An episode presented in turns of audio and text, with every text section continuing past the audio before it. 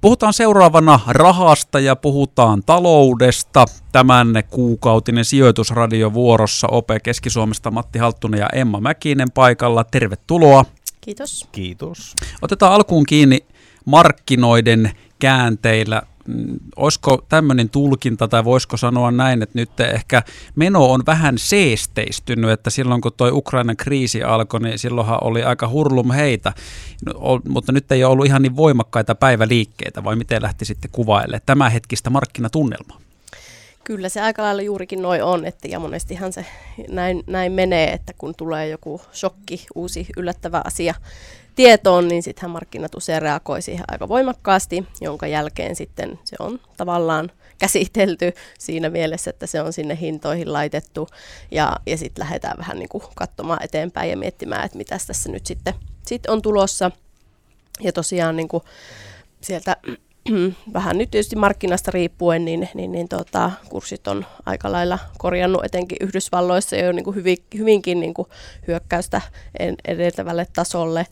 Mutta, mutta tuota, niin, niin, tietysti sieltä, jos katsotaan niin kuin vaikka viime syksynähän se ehkä niin kuin alkoi tämä laskusuunta markkinoille, niin, niin, niin sieltä toki vielä, vielä ollaan sitten ehkä vähän tappiolla niistä lukemista, mutta, mutta tuota, niin, niin hyvin odottavat tunnelmathan nyt taas on, että vähän semmoista suuntaa haetaan, että mihinkä, mihinkä tässä mennään. Jos tässä nyt alkuvaiheessa pysytään vielä tässä Venäjä-viitekehyksessä kiinni edellisessä jaksossa kuukauden päivät sitten, kun tätä käsiteltiin, niin silloin, silloin sivuttiin myös näitä, niin kuin, että minkälaisia vaikutuksia tällä on suomalaisiin yhtiöihin. Ja puhuttiin siitä, että erityisesti tietenkin näihin Venäjä-sidonnaisiin on paljonkin. No nyt kun pari kuukautta on tuosta alkusokista kulunut ja tiedetään myöskin suomalaisia yhtiöitä ja, ja tavallaan tiedetään, että minkälaisia vaikutuksia heidän liiketoiminnalle on tämän Ukrainan kriisin myötä, niin tota, eh, minkälaiset on nyt tämän hetken näkymät tämmöisillä Venäjä-sidonnaisilla suomalaisfirmoilla? No se riippuu vähän tietysti yhtiöstä.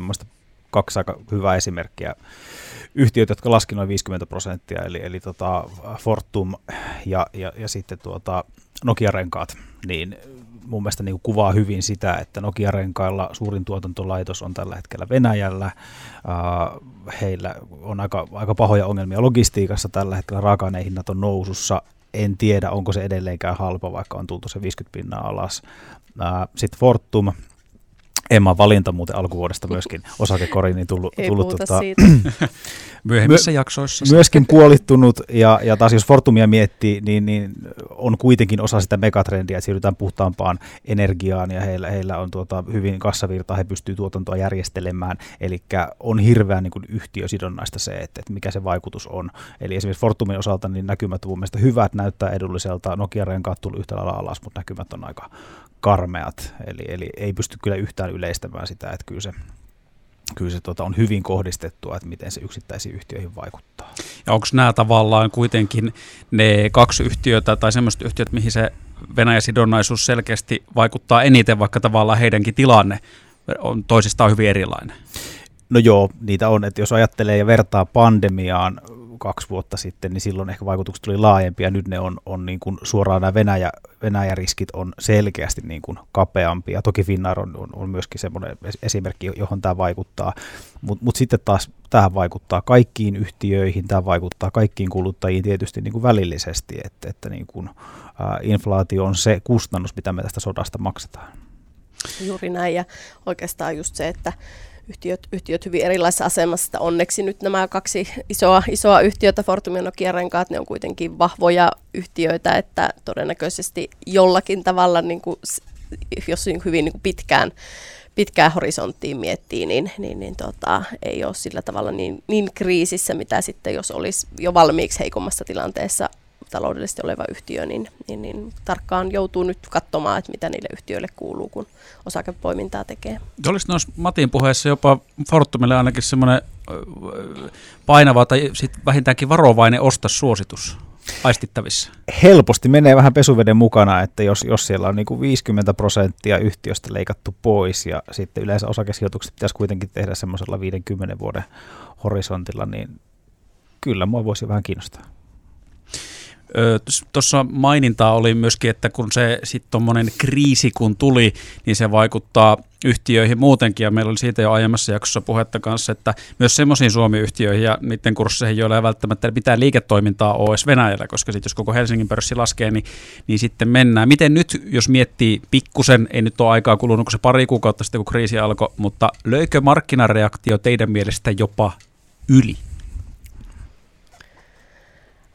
No ehkä siihen hetkeen välttämättä niin kuin jopa ei, että et tota, kuitenkin tilanne oli ja on tietysti edelleen tosi epävarma, että mihinkä tässä nyt mennään. Ja ne kauhu, kauhukuvatkin on toki edelleen niin kuin mahdollisia että siinä, siinä mielessä, mutta sitten toki just se, se, että mikä, mikä se tulevaisuus on, niin sitähän ne markkinat yrittää tietysti aina sitten ennustaa. Ja sillä hetkellä, kun se tilanne näytti, tai on, on toki edelleen paha, mutta tosin kun se tuli uutena tietona, niin aika ymmärrettävä reaktio silloin.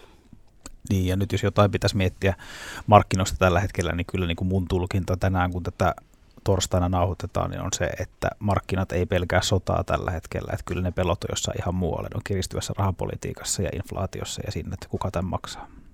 Juurikin näissä vaikutuksissa, mitä tästä mm. välillisesti tulee sitten, sitten kaikille, että se on just hyvä muistaa, että meillä meillä täällä Suomessa tämä tilanne on vielä ehkä vähän lähempänä kuin sitten, jos vaikka ajatellaan Yhdysvaltoja tai näin, niin, niin, niin toki iso, iso kriisi maailmanlaajuisesti ajateltuna, mutta, mutta tuota, kuitenkin vaikutukset on sitten ehkä Suomen ulkopuolella jotain muuta, mitä se meiltä, meistä näyttää tavan ihmisiä varmasti suomalaisia mietityttänyt.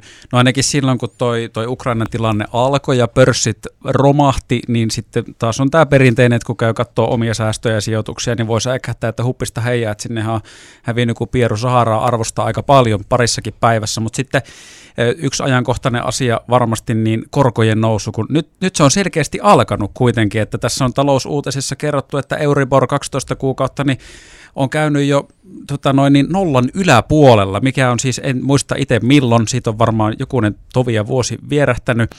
Ja nyt sitten moni alkaa miettiä, että okei, No nyt kohta pitää vähän alkaa asuntolainasta maksaa enemmän, eli korot nousee. Miten se ihan konkreettisesti menee, kun se kuitenkin se Euribor 12 kuukauttakin voi päivätasolla ihan heilahdella. Niin otetaan vaikka, että meillä on nyt se asuntolaina 12 kuukauden Euribor ja sitten marginaali siihen päälle, niin milloin se tapahtuu konkreettisesti se vaikutus siihen asuntolainaan, mitä lyhennetään? Joo, vihdoin nyt on tämä korkojen nousuun, nousuun päästy, mistä on puhuttu, puhuttu tuota, niin, aika monta vuotta. Ja, ja tuota, niin, niin, myös vaikka erilaisille korkosuojauksille on ehkä vähän, vähän naureskeltukin, että eihän nyt semmoista, mutta, mutta tuota, niin, nyt tietysti alkaa konkretisoitua tämä tilanne. Mm, Joo, juurikin näitä 12 kuukauden Euriborhan noterataan joka päivä, eli sen arvo, arvo vaihtelee ja, ja esimerkiksi nyt tällä hetkellä se on just siellä nollan tuntumassa ylä- ja alapuolella vähän päivästä riippuen, niin, niin, niin käytännössä näin, että jos on laina sidottu 12 kuukauden Euriboriin, niin yleensä se tarkastelupäivä on sitten esimerkiksi lainan nostopäivä, sen löytää sieltä oman lainan tiedoista, mutta 12 kuukauden välein se aina sitten tarkastetaan se korko. Eli kun mä menen vaikka omaan verkkopankkiin, niin niin tota, otan sieltä sen laina ja yleensä vähän pankista riippuen siellä jotain tietoja, niin muistaakseni siellä lukee koron tarkistuspäivä. Niin sekö Kyllä. tarkoittaa, että jos sinä päivänä, missä se Euribor on silloin, niin sitten me mennään kokonainen vuosi eteenpäin. Kyllä, juurikin näin. Eli se on, se on se mekanismi, että nyt jos on korko tarkistettu vaikka huhtikuun alkupuolella, niin, niin, niin tota, voi vuoden päivät olla aika rauhaksiin sitten, että, että tota, se ei niin kuin hetkessä vaikuta siihen, mutta sitten taas se tilanne, mikä on sitten vuoden päästä huhtikuussa, niin sillä korolla lukittuu sit se oma, oma laina siihen. Ja tietysti lainan lyhennystapoja on erilaisia, eli joillakin voi olla, että on, on tämmöinen niin kuin tasaerälaina, jolloin se koron muutos ei vaikuta siihen kuukausittaiseen niin kuin summaan, mitä tililtä lähtee, mutta sitten voi olla myös tämmöisiä tasalyhennyksiä, jolloin sitten se koron määrä niin kuin automaattisesti päivittyy myös siihen kuukausierään. Ja, ja sitten jos on niin tämmöinen tämmöinen laina, niin sittenhän se käytännössä tarkoittaa sitä, että se kuukausierä tulee nousemaan, mitä siitä lainasta sitten joutuu, joutuu korkoa maksamaan. Ja tämä on kyllä semmoinen ilmiö että jos se yhdistetään tähän niin kuin inflaatioon, kaiken muun hintojen nousuun, energian, ruoan hinnan nousuun ja sitten jos vielä lainan kuukausi erä nousee, niin, niin, niin tota, aika monella voi, voi sitten tulla vähän mietintää, että no miten nämä nyt sitten rahoitetaan, että suomalaisilla on toki paljon tässä korona-aikana niin säästöjä kertynyt, mutta, mutta tota, nyt niille näyttää tulevan sitten vähän tarvettakin. Ja juuri siitä syystä tämä oli myös ajankohtainen käydä vielä läpi ihan konkreettisesti tämä korkojen nousun ja asuntovelallisen vinkkelistä. Sijoitusradio on siis tässä meneillään. Matti Halttunen ja Emma Mäkinen OP Keski-Suomesta on meille jututettavana. Me jatkamme ihan kohta. OP Keski-Suomen Matti Halttunen ja Emma Mäkinen sijoitusradiossa jututettavana. Otetaan seuraavana paikallista Keski-Suomi-kulmaa. Ekassa osassa oli puhetta siitä, että se ei ole ainoastaan nyt tämä Ukrainan kriisi, joka markkinoilla aiheuttaa jonkinmoista pelkoa, ja sitten tietenkin heijastuu myöskin ihan tava ihmisiin, siinä on paljon muutakin, mutta onko Matti näin, että tilastojen valossa niin kuitenkaan tavallaan keskisuomalaisiin sijoittajiin ei tässä alkuvuonna ole tämmöinen ehkä yleinen jonkinmoinen pelkotila markkinoilla niinkään vaikuttanut? No tilastojen perusteella ei ole. Että itse asiassa ihan kiinnostava. Tässä on samaa, samaa tuota, niin, niin ilmiötä havaittavissa, mitä oli keväällä 2020. eli, eli tota, selvästi kun kurssitasot on mennyt vähän alaspäin, niin, niin se on myöskin houkutellut aika paljon uusia sijoittajia, sijoittajia tuota, niin, niin, nimenomaan ehkä osakesijoitusten pariin. Ja nyt tosiaan huhtikuu ja viime kuussa eli maaliskuussa niin tehtiin uusissa, uusissa tuota, niin osakesäilytysten avauksissa niin ihan, ihan itse asiassa pankin ennätys, eli, eli tota 540 uutta säilytystä avattiin ja keskimäärin yleensä ollaan jossain kahdessa kolmessa sadassa, että se melkein tuplaantui. Ja, ja muutenkin itse asiassa alkuvuosi, niin, niin tota, ollaan, ollaan tota, melkein 50 prosenttia korkeammalla kuin vuosi sitten. Eli, eli tota, jonkinlaista sijoitusbuumia tässä kyllä selvästi eletään. Voisiko vetää jopa tämmöisen johtopäätöksen, että Keski-Suomessa on koettu tämä ostopaikkana? Joo, sitähän on paljon puhuttu ja naureskeltukin, että suomalaiset ostaa yleensä aina ehkä vähän, no ei parhaaseen hetkeen, mutta kyllä tämän vuosikymmenen opit on se, että, että jotain ehkä on mennyt myöskin perille ja, ja tavallaan se, että kun tulee alennusmyyntejä, niin niihin entistä useampi haluaa reagoida. Mm, otetaan sieltä sitten ihan kun nuo osakkeet mainitsit, niin yhtiöitä. Mm, mitä sieltä on keskisuomalaiset kaapineet omaan salkkuunsa ja mitä sieltä on laitettu lauluun vastavuoroisesti? No joo, toi on ihan, ihan kiinnostava. Tästä nimittäin näkyy ihan selvästi, että jos mietitään, että mitä on niin kuin alkuvuonna myyty, niin, niin tuota, Fortumia on kyllä putsattu aika huolella, että sitä on, voi sanoa, että kaksin käsin kyllä myyty, myyty. Että Fortum on ihan ylivoimaisesti myydyin osake, osake meidän säilytyksessä nyt alkuvuoden aikana, ja, ja siinä tietysti ei tarvi selitystä kovin kau, kaukaa hakea, että siellä tytäryhtiöllä Nord Stream 2 rahaa aika paljon kiinni ja, ja toki Fortumilla myös suoraan, suoraan Venäjän riippuvuutta ja liiketoimintaa. No mihin sitä rahaa on sitten mennyt, niin, niin Nordea, Sampo, Orion on ollut meille ihan selkeästi ostetuimpia, ostetuimpia yhtiöitä ja sekin on mun mielestä itse asiassa aika looginen, että jos ajattelee vaikka Sampoa tai Nordeaa, niin logistiikkaongelmat, tuotantoketjuhaasteet, raaka-aineiden hintojen nousu, niin kuinka paljon se vaikuttaa vahinkovakuutusliiketoimintaan? Eipä juurikaan. Mm. Eli, eli selkeästi raha on siirtynyt jollain tavalla riskisempinä koetuista osakkeista ehkä sitten tämmöisiin turvallisempiin kohteisiin. Onko vielä jotain muita huomioita, mitä sieltä voisi tehdä, että mitä on ostettu tai minkä verran tai jotain muuta tämmöistä ilmiötä? No joo, mä innostuin tuosta aktiviteetista, että sitä aktiviteettia aika paljon siellä ollut, niin, niin selkeästi ollaan myöskin oltu ostohousut jalassa, että meillä on noin kolme kertaa enemmän ostotoimeksiantoja sisässä kuin myyntitoimeksiantoja. Eli, eli myöskään voi sanoa, että, että niin kuin keskisuomalaiset ei ole varsinaisesti paniikkiin kyllä tämän osalta mennyt. mennyt. Ja sellainen ihan mun mielestä hyvinkin positiivinen huomio, että mä katsoin tuossa meidän näitä uusia sopimusasiakkaita, niin puolet on ollut alle kolmekymppisiä. Ja sitten kun mä seuraan sitä keskustelua, mitä niin kuin nuoret käy, ja itselläkin on tytärpuoli, joka on vuonna 2000 syntynyt, niin kyllähän se, että kuinka he niin kuin kommunikoi rahasta, niin se on aika, aika välitöntä, ja semmoisia niin pidäkkeitä ei siinä ole, että, voiko puhua raha-asioista ja säästämisestä ja sijoittamisesta, ja selvästi se myöskin niin kuin säteilee sitten tänne, tänne tuota osakemaailmaan, ja tämä on kyllä tosi positiivinen ilmiö. No hei, ihan loppuu sitten vielä tässä kuukauden päästä, kun seuraava kerran keskustellaan sijoitusradion merkeissä, niin mikä on semmoinen oma ajatus tai mitä te itse eniten nyt markkinoilla, mihin kiinnitätte huomiota ja mitä seuraatte seuraavan kuukauden aikana, jos sieltä jotain pitäisi nostaa esiin?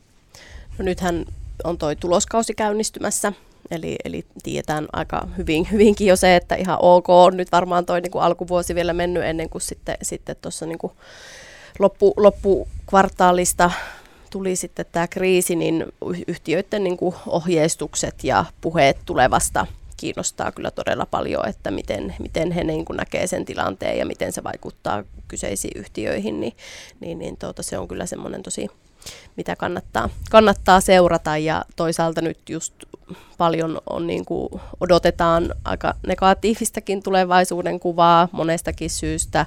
Talouskasvu hidastuminen, korkojen nousu, inflaatio ja, ja sitten toi niin kuin sota, sotatilanteen pitkittyminen, niin, niin, niin tota, ne on, ne on semmoisia asioita, mitä tietysti markkinatkin jo tietää ja osaa ehkä odottaa, niin sitten se, että jos jotain positiivisia juttuja kuullaan, niin se on varmasti semmoinen piristysruiske sitten myös, myös että aika vähät, vähätkin ilon aiheet voi sitten, sitten tuota, riittää kyllä siihen, että markkina reagoi positiivisemmin. Mä aion seurata että miten yhtiöt harrastaa viestintää. Mun mielestä näiden Helsingin pörssiyhtiöiden kriisiviestintä on ollut melkein ala-arvoisella tasolla, että siellä ei paljon tuotu esille niitä näkökulmia, että miten tämä Venäjän tilanne vaikuttaa, niin nyt mä kyllä odotan, että siellä aletaan oikeasti viestimään ja kertomaan, koska pitäähän pörssiyhtiöllä olla joku ajatus siitä, että mihin se liiketoiminta menee.